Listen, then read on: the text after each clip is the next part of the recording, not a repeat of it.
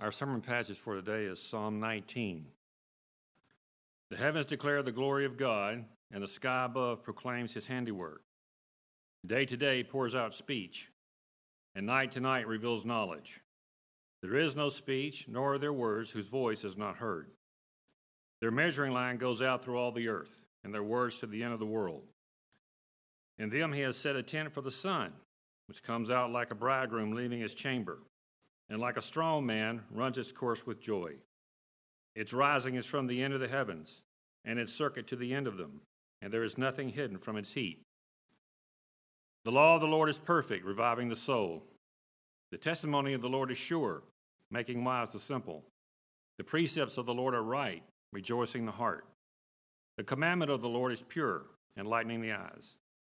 The fear of the Lord is clean, enduring forever. The rules of the Lord are true and righteous altogether.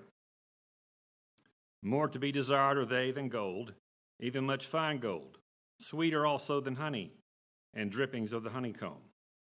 Moreover, by them is your servant warned, in keeping them there is great reward. Who can discern his errors? Declare me innocent from hidden faults. Keep back your servant also from presumptuous sins. Let them not have dominion over me. Then I shall be blameless and innocent of great transgression.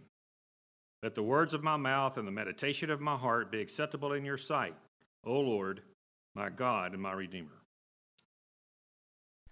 So now, Father,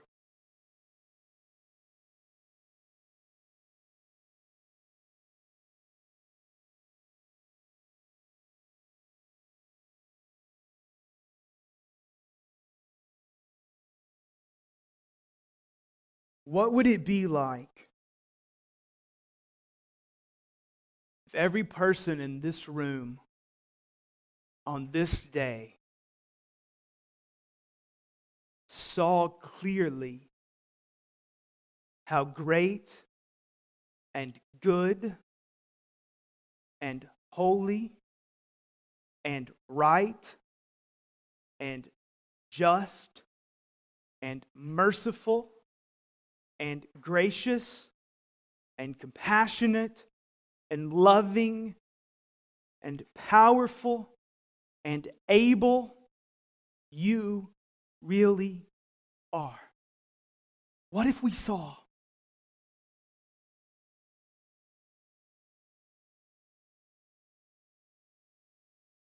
But I'm praying for every person in this room today that we will see who you are.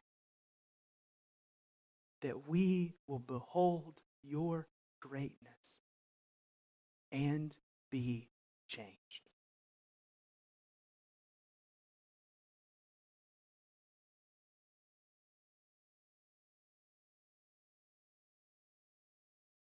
Lord, I believe the hope for our sin is to see you as you are. I believe the cure for our guilt is to see you as you are. I believe the hope for our depression is to see you as you are.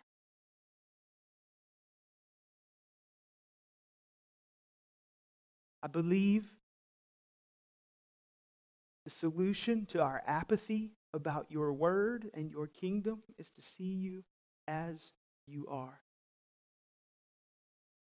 I believe that the solution to our love of the world is to see you as you are.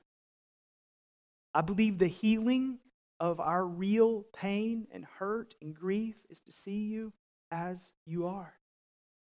I believe that the hope for our physical brokenness is to see you as you are. And so, Father in heaven, in the name of Jesus, by the power of your Spirit, we are praying that this morning every person in this room would see you as you are.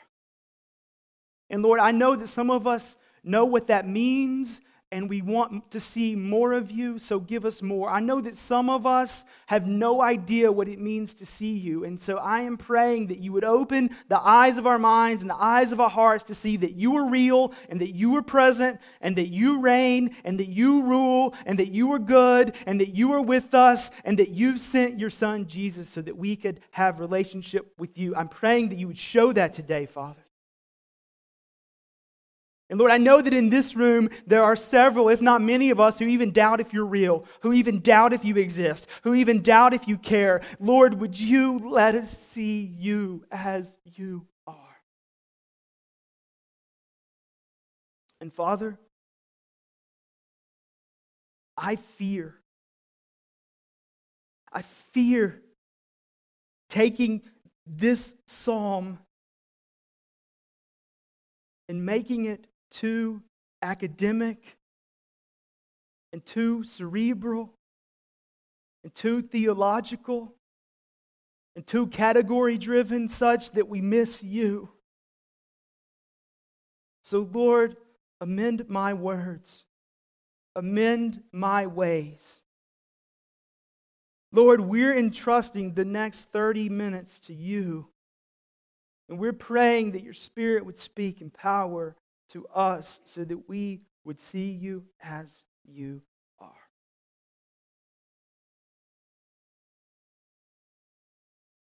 Father, we praise you that you love us enough to reveal yourself and speak and guide, teach and show. And so we're praying that you would do those things this morning, and we're praying them in Jesus' name.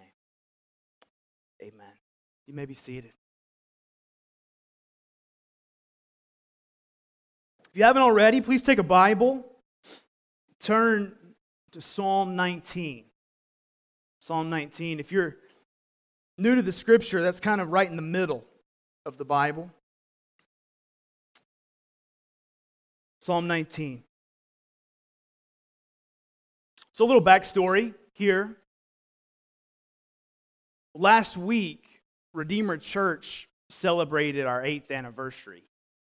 Uh, we celebrated eight years of God's goodness and kindness and mercy to us. And on this anniversary,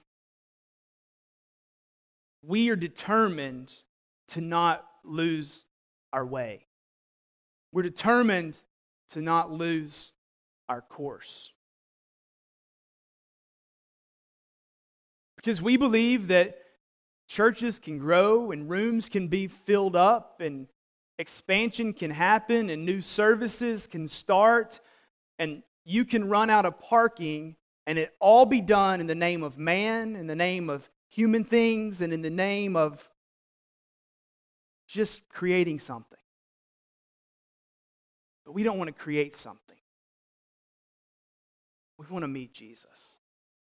We want to glorify his name. We want to honor him. We want to trust him. We want to live by trusting him. We want to seek the building of his kingdom above all else. And we want to see Christ honored and glorified in our lives, in this church, in the one mile radius of this building where there are 1,000 families throughout Hendersonville and to the ends of the earth, we want to see Jesus exalted. So, for the next few weeks, we're devoting our sermon times to considering the, the very foundation of the church, the very foundation of Christianity.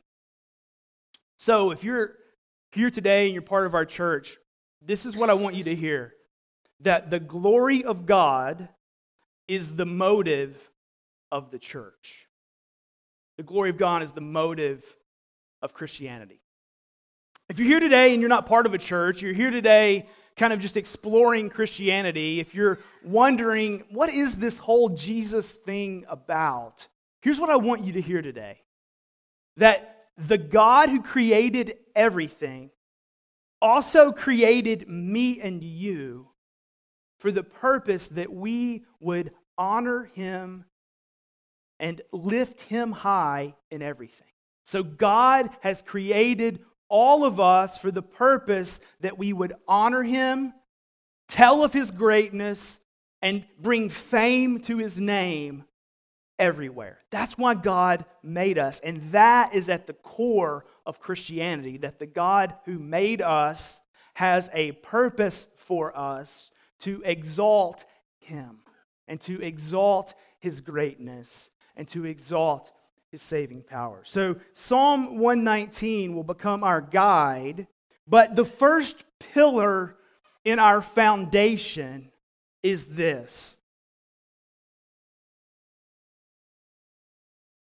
The motive and the reason why God created and God's purpose for his creation is to glorify God in everything the motive of why God created, the motive of why we exist, and the motive of what God desires from us is that we would glorify Him in everything. Now, fear not, we're going to define our words here in a minute. But this is the purpose of our existence as people and of our existence as the church that we would exalt and praise and honor and lift high the fame of the greatness of the God who is powerful and who saves and who is able and who is with his people. That is our motive.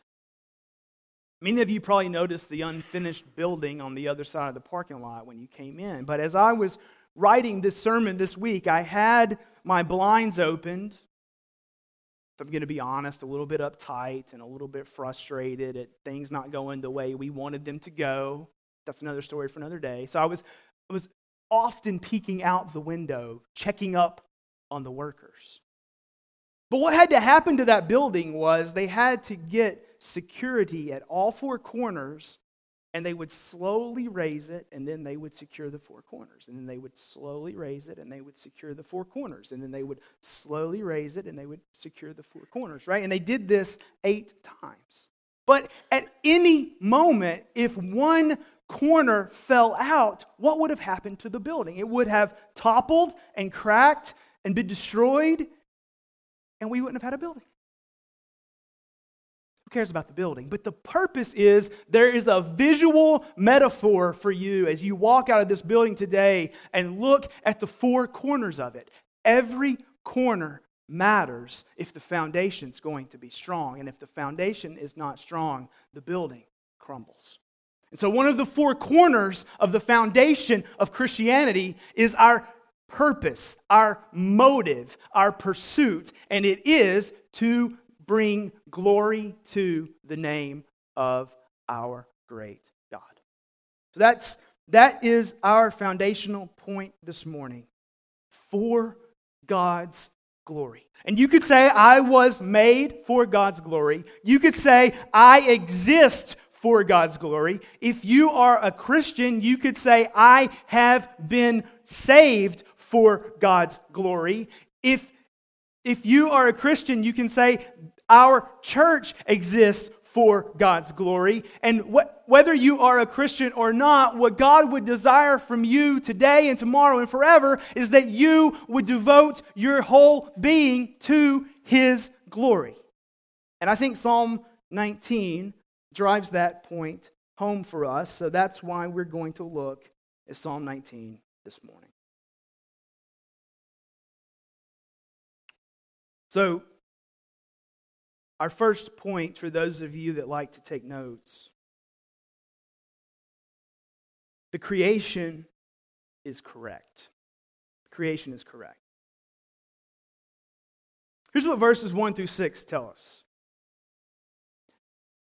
the heavens, the sky, the sun, the moon, all of the earth, the ends of the world, everything that exists, and, I, and I'm taking out just humanity, everything will come to us later, but everything that exists besides humans was created by God to glorify God, and all of that creation correctly glorifies God all of the time.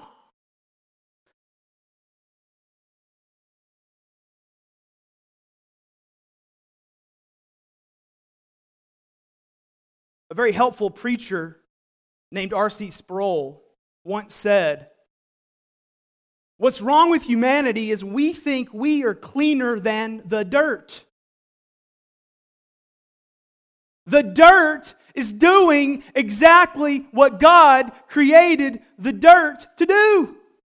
It sits there, it absorbs water, it feeds plants, that then grow and give, take our wasteful carbon dioxide and make oxygen so that we can breathe it and we can have life and God's world can expand. And the dirt does every bit of that to the praise of the glory of God. It doesn't try to steal His glory ever. And so, what the first six verses of this psalm tell us is everything that God made is always praising God and glorifying His name by doing exactly what He created it to do. Now, we need to define glory and then we can talk about the creation for a minute. But I am intending, along with David, to knock you down a bit and recognize that in some ways, while yes, as humans, we're the crown of God's creation because the image of God lives in us. In some ways, we are also inferior to the creation because we have rebelled against the Creator, and the creation never has. There is a sense in which it would be God's will that you would walk out of here today going, I want my life to be as glorifying to God as the sun is, or as the skies are, or as the moon is, because the sun and the moon and the stars and the sky never fail to honor their Creator and never once try to steal His glory. So let's define our terms. What does this phrase mean, the glory of God? So, so lest you think I'm reading anything into this passage, just look at the first verse. The heavens declare, that's kind of a present tense and always, declare the glory of God. So what are the heavens busy doing? Declaring, that is proclaiming, that is sharing, that is telling of the glory of God. Now, the glory of God has become, if you're under 40 like me, has become our cliche word that we use in the church so much that it has no meaning left whatsoever. Oh, to God be the glory. I am all about the glory of God. Do all things for the glory of God. God wants to be glorified. The purpose of me is like we use these phrases so much that they've completely lost their meaning. So let me see if we can bring some meaning back to it. This is a hard term to define because it brings with it the totality of the overwhelming nature of how great God is. The glory of God is our overwhelming awe at how powerful and wise and good and merciful God is that prevents us from even feeling like we can explain how powerful and good and wise God is. So, glory is a word that means high praise, high honor, exalting for noble achievements. So, the glory of God is intended to be this catch all phrase that binds up everything that God has revealed about himself his power, he made all things. His goodness, he, and his love and his mercy and his compassion and his holiness, he never sins. He never does anything that is in error. He never does anything that is wrong. He is always just. He is always caring for his sheep. This totality of everything that is overwhelming and we can't put into words, the Bible calls that the glory of God. So, a small, small, small example of glory comes when we as Christians watch sports. Small, small, small. I saw some of your face. I'm going very, very small, right? But there is that moment when you watch a sporting event when an athlete does something that it's dumbfounding to you that a human can actually do that? You know that moment? Like where a guy walks up to a, a home plate on a baseball field and hits a ball like 470 feet. And we just stand there and we go, I can't fathom that moment. Okay? So that unfathomableness of that minimal greatness is a glimpse into glory. Okay? You guys all with me here? All right, let me see if I can help the musicians here, okay? So some of you are like, dude, I don't do sports, and that just seems like a big brutish dude hitting something, right? Okay. It's hard, okay? It's hard. But you go to a concert and you're watching Eric Clapton play the guitar, and all of a sudden, he does this thing with his hands that you can't make sense of, and he makes this noise come out of a guitar that sounds beautiful and rhythmic and perfect in a way that you're like, how is that humanly possible? I don't know how that could happen. That moment right there where you're dumbfounded and can't explain the greatness that you're experiencing, that is glory. It's just a glimpse of glory, okay? And so, what the Bible tells us is that God, in his character and in his person and in his being and in his existence, has made everything that exists by the word of his power. He spoke and it came to be. Let there be light. And it was so. This is Genesis 1, if you're new to the Bible. Let there be a separation between the land and the water, and it was so. Let there be human beings formed out of dirt, and I will breathe into them the breath of life, and it was so. And I hold the universe together by the word of my power. And it is so. And I am present with my people so that they will know that I am with them and they care for them. And it is so. And I will send my only son into the world to reveal who I am purely and clearly for all to see. And he will give his life upon a cross to pay the penalty for the rebellion of man. And he will rise the third day and defeat sin and defeat death. And it is so. And I will return again and I will subject the totality of the world to my greatness and my power for the good of my people, and it will be. The totality of the greatness of God and our inability to even begin to explain it is the glory of God.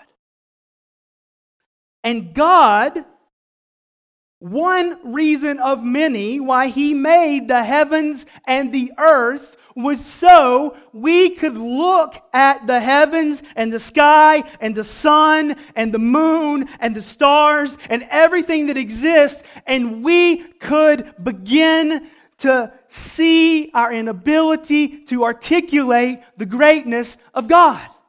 And one reason why he made us is so that we could see his greatness.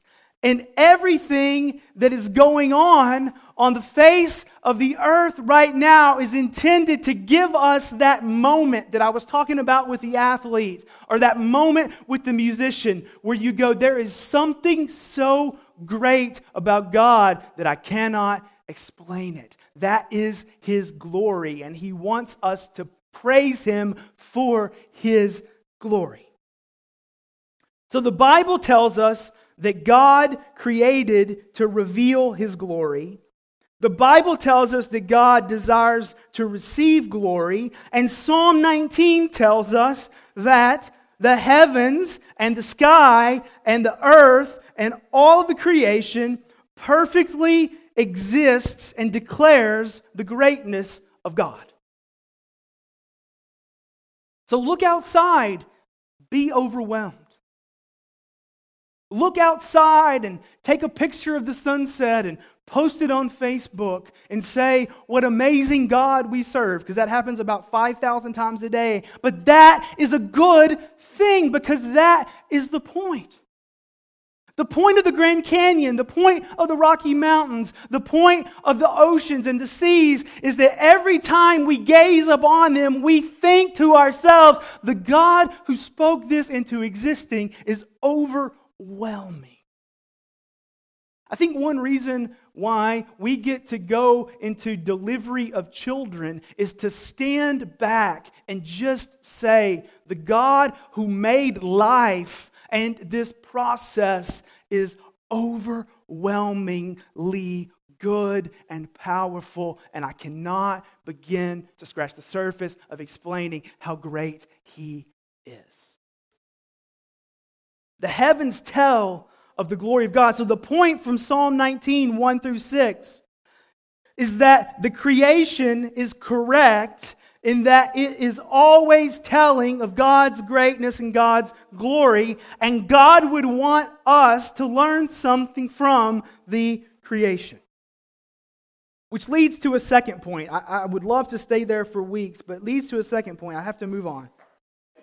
The creation is correct, but the word is more clear. The creation is correct, but the word is more clear. And that's verses 7 through 11. And by the word here, I mean the word of God. And the word of God is recorded for us in what we call the Bible. So this is the Bible. And did you know that the purpose of the Bible is not to give us rules to live by? The purpose of the Bible is not to make our lives better. The purpose of the Bible is not necessarily to make us feel guilty. The purpose of the Bible is not to make us think that we can earn God's favor. The purpose of the Bible is to show us God in the face of His Son, Jesus Christ. And every page is intended to cause us to see the greatness of God and to praise Him for His greatness. So, what David says in Psalm 19, 7 through 11, he calls it the law of the Lord, the testimony of the Lord, the precepts of the Lord, the commandment of the Lord, the fear of the Lord, the rules of the Lord. But what he says is, it is better. It's perfect. It revives the soul. It's sure, making wise the simple. It's right, rejoicing the heart. It's pure, enlightening the eyes. It's clean. It's true. It's to be desired more than gold, and it is sweeter than honey from a honeycomb. Do you, do you see what's going on there? David is grasping for language of perfection. And he says, just as much as the creation tells of God's glory, the word shows us God purely and is cannot be misunderstood. Because we could go out to the Grand Canyon and say, man, whoever made that is pretty awesome, right? But Genesis 1, God says, I made it. See what's going on there? We could look up at the sunset and at a beautiful sunset and we could say, that is amazing. Whoever made that is powerful. But in the scripture, God says, I made it. We could go to a childbirth and we could say, This is an amazing experience. Whoever created this is amazing. But by his word, God says, I knitted you together in your mother's womb, and I formed you, and I brought you to be. So God's saying, I did it. You see, the word is the trustworthy testimony of who God is and why God acts, and the Word is a more clear picture for us of who God is and what His glory is. So the Word of God is God revealing Himself to us so that we may know Him and praise Him and glorify him. And so the glory of God is seen supremely in what God has revealed about himself. The glory of God is seen supremely in God helping us see him for his greatness and his power and his mercy and his might. God has spoken so that we would know him and we would glorify One of my favorite verses in the entire Bible is Deuteronomy chapter 29, verse 29. There we're told that there are some things about God that we will never know, that we will never understand. But God has revealed things about himself in his creation and through his word that are intended to become ours, that we would cherish them and know him and live for his glory. God's word is a more clear picture of his greatness for us. God's word is the interpretation of his greatness to help us understand it accordingly. So, Christian, actually, everybody, everybody, I would say to you study the creation with your Bible in your hand. Study the greatness of God with the interpretation in your hand. Do you guys remember English class? High school English class? Anybody remember that? Anybody struggle through that like I did? Yeah. I, mean, I just hated when we would read some fairy tale kind of thing, and then the teacher would be like, What do you think that means? Or what do you think that metaphor was intended to point to? Like, you remember those weird moments in, in English class, or was that just me being too literal about everything? Yeah, yeah. So, what if you were having that discussion in English class about the metaphor, but the author got invited? And the author was there to say, Well, when I wrote that, this is what I meant. And when I wrote that, this is what I wanted you to feel. And when I wrote that, this is what I wanted you to think. That's what the Bible is for us. It's God telling us how to think about His creation and telling us how to think about His greatness and telling us how to think about His power. So to be saturated in the Word is just to take seriously wanting to know God and giving Him the glory that He desires and deserves. Which leads to a third point. Remember at the beginning, I said I want to talk about all the creation except humanity? I'm going to bring humans into this now. So now I'm talking about me and you. I'm talking about us. Third point, we need help.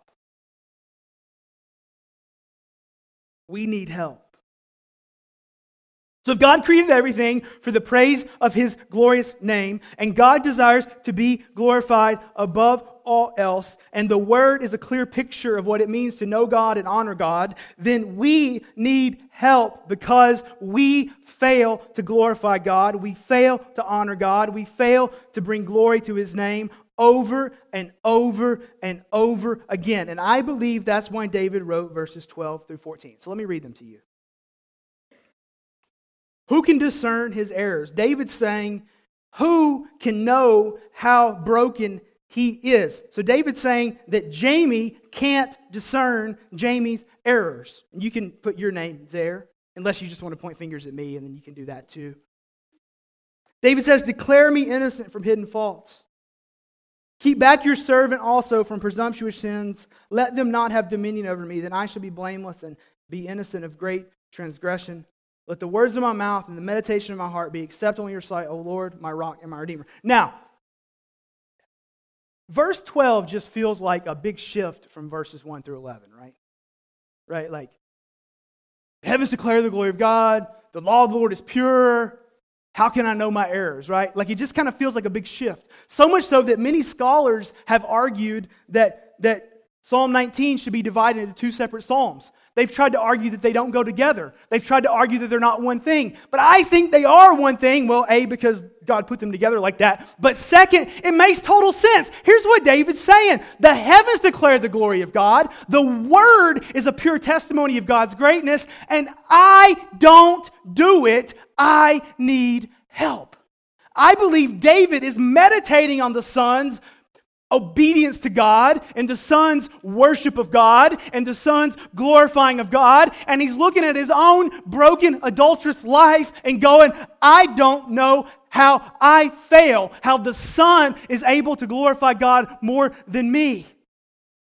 I think David is reflecting on his human sinfulness, his human brokenness, his human need for redemption, and he is wondering what is it going to take for him to do what the sun does and what the stars do and what the moon does. And here's the hope. The hope is God is here to help us do what he asks us to do. So look at the last sentence of this.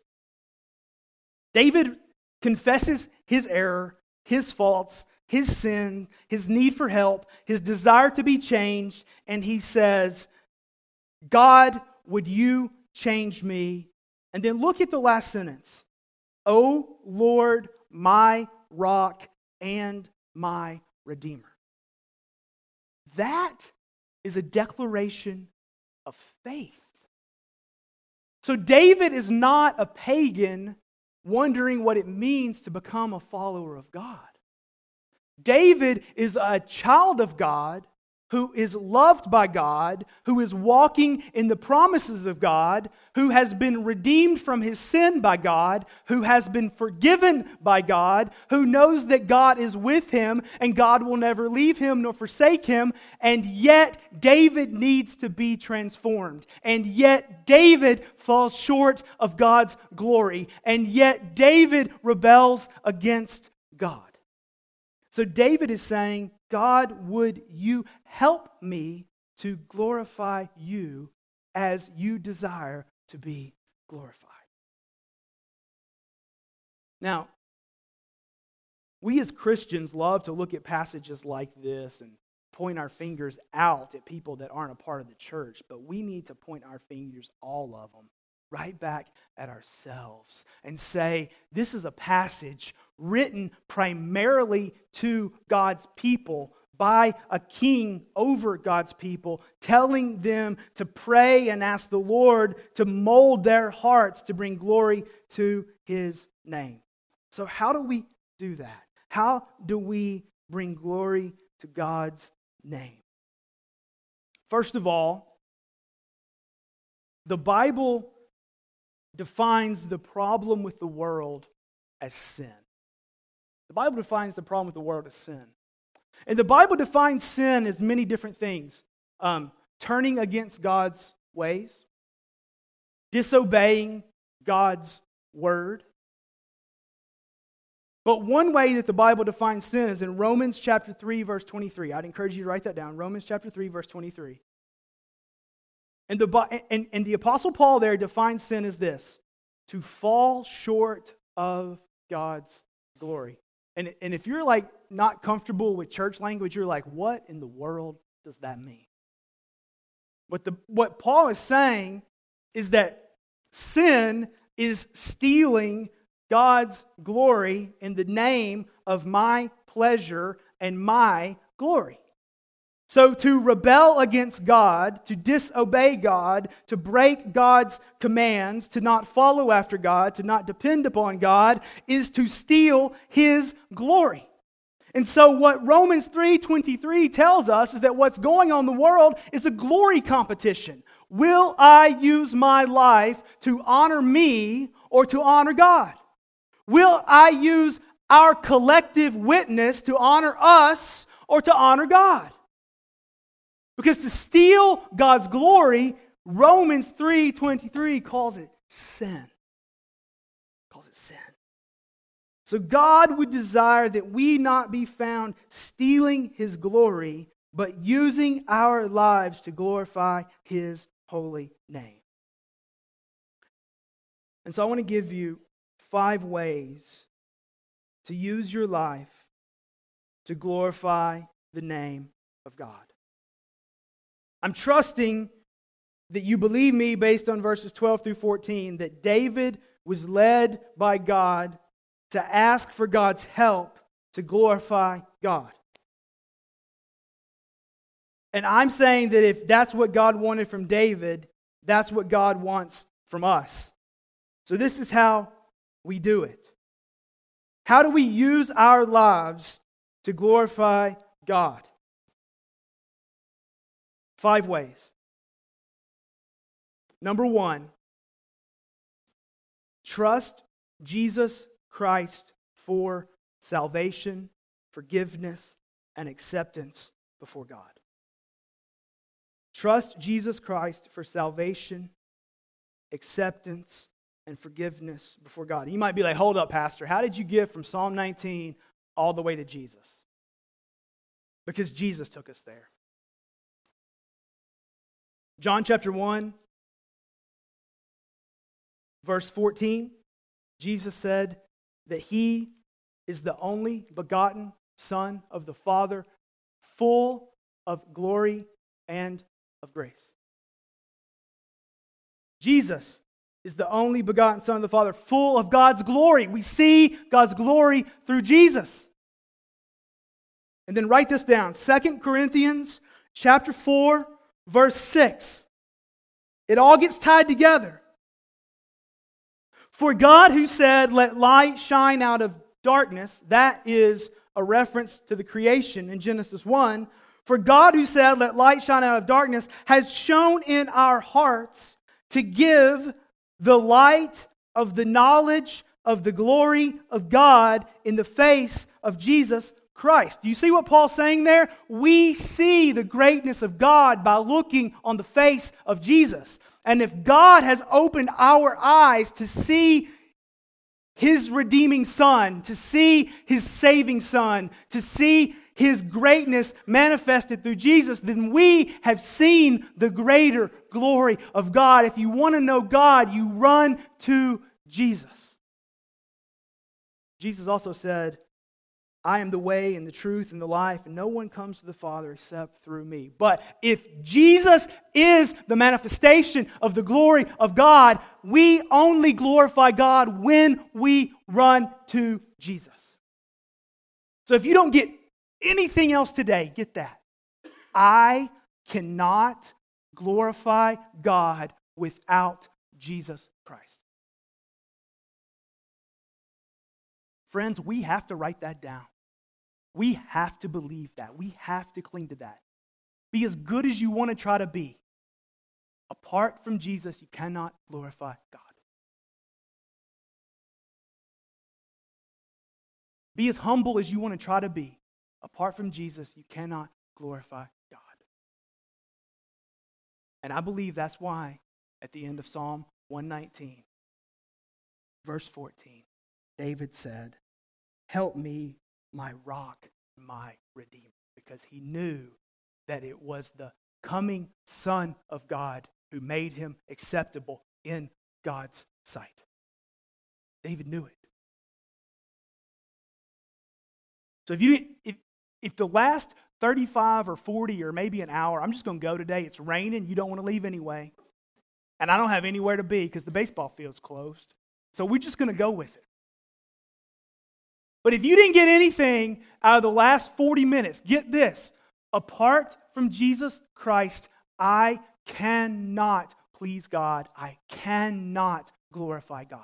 It is not possible. I will steal his glory in my sin over and over and over again without Jesus. So if you're here today and you've never professed faith in Jesus, this is the day, today. Call upon his name. Jesus, I know that you're real. Jesus, I know that you came and lived and died and rose again so that I could see God as He is and I could be changed. Will you save me? You can say that to Him today. He'll hear you, He'll receive you, He'll make you His own. Without Jesus, we cannot please God. We cannot glorify God without Jesus because Jesus came to show us the glory of God. Now, all you people that have been Christians longer than I've been alive. Actually, everybody that would claim the name of Christ. We are so prone to try to live like we don't need Jesus. I don't know why. I just think it's our fallenness.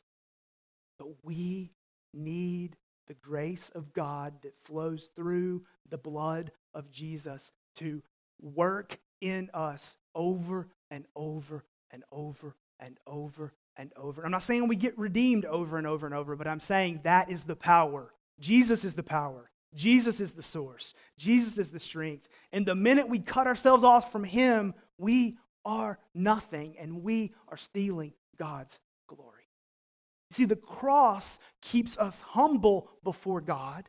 Christ had to die because of me, because of my sin, because of my rebellion, and I need what only He can do for me. If you want to glorify God with your life, trust Jesus for salvation. Number two,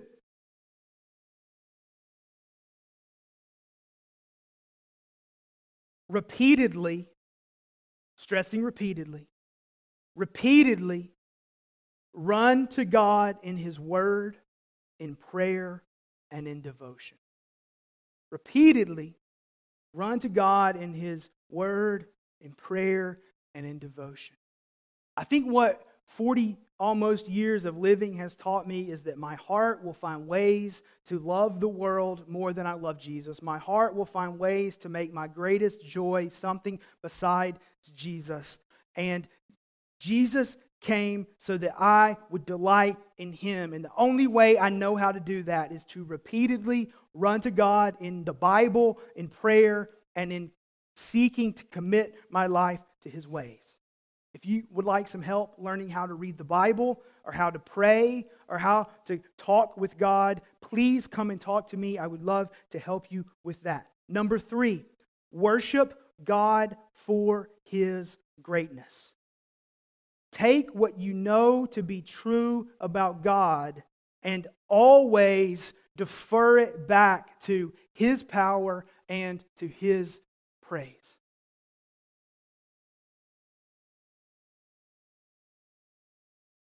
An author named C.J. Mahaney says that humble people end their day by deferring back to God all the praise that is due Him for the good things that happened today. And how prone we are to steal God's glory in every good thing. You know, athletes in interviews on ESPN get it half right when they say, no matter what the first question is, don't you find this humorous? Like, no matter what the first question is, an athlete says, Well, hold on, first of all, I want to praise my Lord and Savior Jesus Christ, and then goes on to talk about how awesome they are for 50 minutes, right? So they get it half right. Like, yes, I need to recognize God's greatness, but not only do I need to recognize God's greatness, but I need to recognize that everything good God has done through me was not so that people would praise me, but so that they would praise God's greatness. Don't be found stealing God's glory through the good things that He does through you. So, husbands, if you finally swallow those angry words and love your wives as Christ loved the church, that's by the power of the Holy Spirit so that God would be glorified in your marriage. And don't steal that glory by patting yourself on the back. Don't worry, women, it goes the other way too. If you do something awesome that is praiseworthy and people praise you for it, be sure not to be found stealing the glory of God because He blessed you so that His name would be exalted. That's why He did it. Whole sermon, come back. Number four.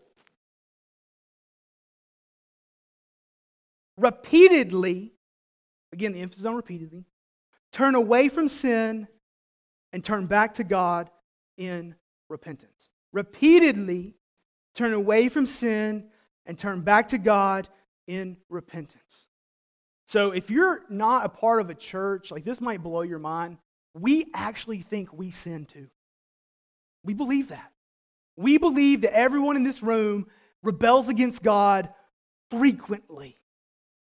The only difference between us and people who aren't Christians is that we believe Christ died for that sin and that His Spirit is in us to help us and we can turn away from it. That's the difference. The difference is we don't have to be defined by our sin. So, Christian, be found turning away from your sin. Believe Romans 3:23. To sin is to steal God's glory.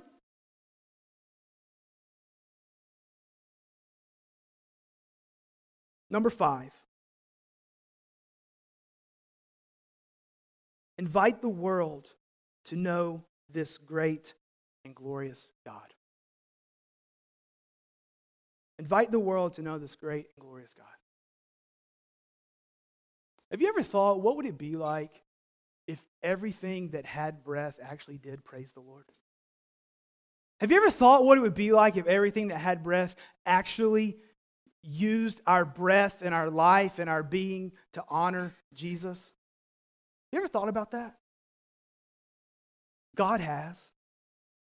And that's why he sent his son Jesus into the world was to make that happen. And Habakkuk chapter 2, verses 14 tells us that one day it will be so. It tells us that one day the knowledge of the glory of God will fill the earth as the waters covers the sea. That's pretty full, right? The waters cover the sea, full of water. One day the knowledge of the glory of God will fill the earth in the same way. That's why Christ came. That's what Christ desires. Let us be a people that are so motivated by God's glory that we invite the world to know this great God. Uh, worship team, you guys go ahead and make your way up.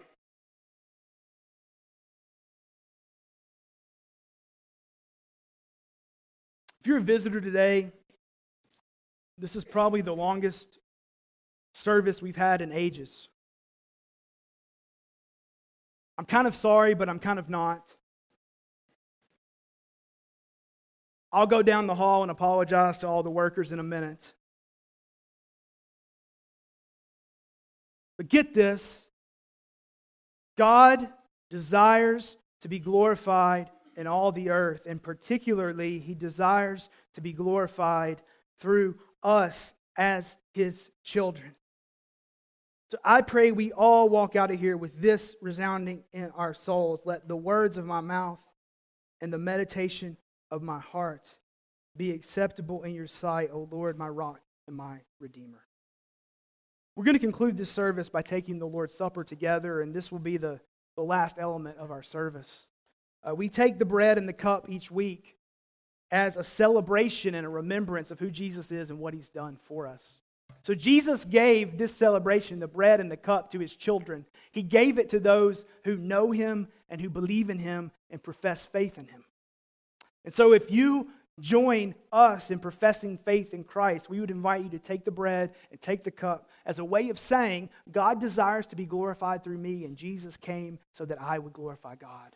Take this with us as an act of worship. If you're here today and you're not a Christian, if you've not professed faith in Christ, we would ask that you let the bread and the cup pass because this is a testimony of our faith in Him. But we would invite you today to meet with Jesus, and I would love to talk to you about that.